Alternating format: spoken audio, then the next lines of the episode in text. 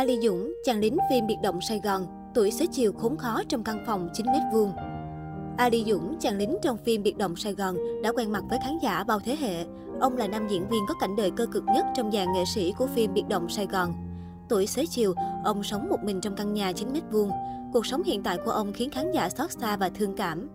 Chàng lính phim Biệt động Sài Gòn, Ali Dũng là ai? Ali Dũng, tên thật là Huỳnh Dũng, sinh năm 1950. Nam nghệ sĩ được biết đến với rất nhiều vai diễn từ sân khấu kịch đến phim truyền hình. Ông được gọi là diễn viên gạo cội chuyên vai phụ qua các vai như vai anh lính trong phim Biệt động Sài Gòn, vai người nông dân Mã Đồng trong Án xưa tích cũ. Vốn là con lai mang hai dòng máu Việt Ả Rập Xê Út, Ali Dũng sinh ra trong gia đình giàu có, sống biệt thự với đầy đủ mọi điều kiện. Tuy nhiên, biến cố đến với cuộc đời ông vào năm 20 tuổi, sau khi mẹ bị tai nạn qua đời. Người cha vì quá nhớ thương vợ nên bỏ bê các con, sự nghiệp cũng phá sản. Khi đó, cha Ali Dũng bỏ đi cùng người vợ sau, giao lại cho ông 14 người em ruột với trách nhiệm là con trưởng trong gia đình nên phải nuôi dạy các em thay cha.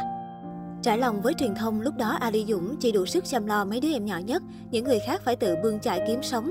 Nói về tháng ngày gian khổ nuôi em, nghệ sĩ Ali Dũng tâm sự, khả năng bươn chải của tôi lúc đó chỉ nuôi nổi bốn đứa em nhỏ nhất, mấy đứa lớn thì lao ra đời tự kiếm cơm. Vì mồ côi, gia đình khánh kiệt, không được học hành nên vài đứa trở thành dân xã hội đen, chết vì nghiện ngập lúc tuổi còn trẻ. Những đứa còn lại cũng lớn lên như cây cỏ hoang dại. Có lẽ vì thiếu ăn nên lần lượt bệnh tật qua đời. 14 đứa em tôi đã chết hết khi tôi chưa qua 60 tuổi.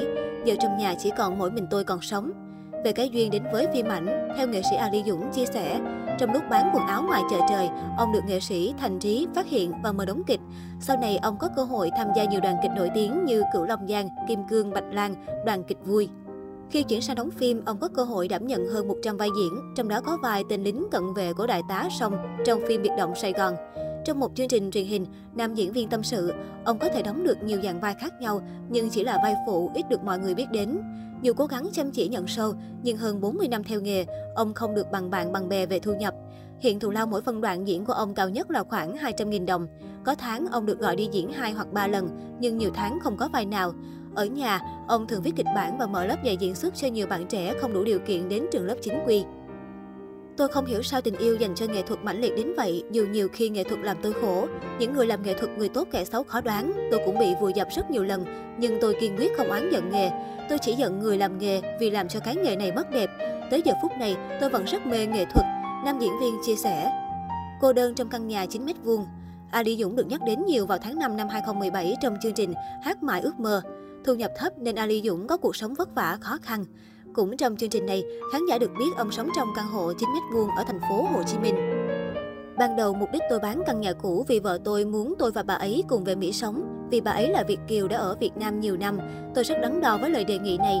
Nếu đi sẽ rất nhớ nghề, nhưng nghĩ lại, phim bây giờ cũng không còn bao nhiêu vai cho tôi, tuổi già cũng nên có người bầu bạn, nên tôi quyết định đi. Sau đó vì phải lo nhiều thủ tục, đóng một khoản tiền để người bên đó bảo lãnh cho tôi qua. Tôi đã bán căn nhà của mình với giá 950 triệu đồng. Tôi có dự định sẽ dùng số tiền này phần để lo chi phí sang Mỹ, số còn lại sẽ gửi ngân hàng. Sau này cũng giao cho vợ tôi giữ để bà ấy lo cho tôi về già. Tuy nhiên, mọi chuyện không thành vì chúng tôi hết duyên. Tôi xin phép không nhắc lại những chuyện liên quan đến vợ cũ. Mọi chuyện đã qua thì nên cho qua, để không ai phải bận lòng, ông nói. Thú thật, nếu đủ sống qua ngày tôi cũng không muốn bán căn nhà này. Tuy cũng chỉ có 9 mét vuông, nhưng nhà này có gác, mới xây lại ở khu yên tĩnh thoáng mát. Cuộc đời tôi chỉ cần như vậy là quá đủ rồi. Nhưng sau nhiều việc, tôi dự định bán căn nhà này để trả số tiền cho người vợ cũ đã giúp tôi sửa sang căn nhà cũ và đổi chiếc xe máy tốt hơn cho tôi. Còn bao nhiêu tôi dự định gửi ngân hàng để lấy phần lãi suất hàng tháng làm tiền chợ. Tôi sẽ về khu ngoại thành, ở đó mướn nhà khoảng 1 triệu đồng một tháng. Tôi cũng có người quen và học trò ở khu đó. Họ hứa giúp tôi kinh doanh thêm nước uống tinh khiết và chỉ lấy giá vốn. Phần lời sẽ giúp tôi có thể trang trải chi phí sinh hoạt, ông tâm sự. Không có cuộc sống giàu sang về mặt vật chất, cuộc sống tinh thần cô đơn, không gia đình, nhưng Ali Dũng vẫn dành trọn tình cảm cho nghệ thuật. Ông tâm sự, tôi vẫn sẽ ráng sống, bám vào nghề để có niềm hạnh phúc, để quên đi những nỗi đau. Tôi mong được sống với nghề đến hơi thở cuối cùng. Tuy nhiên, do tình hình dịch bệnh nên mong ước bám nghề để sống của Ali Dũng bị phá sản. Được biết, nghệ sĩ Ali Dũng phải bán hết đồ đạc trong nhà đi để có tiền ăn.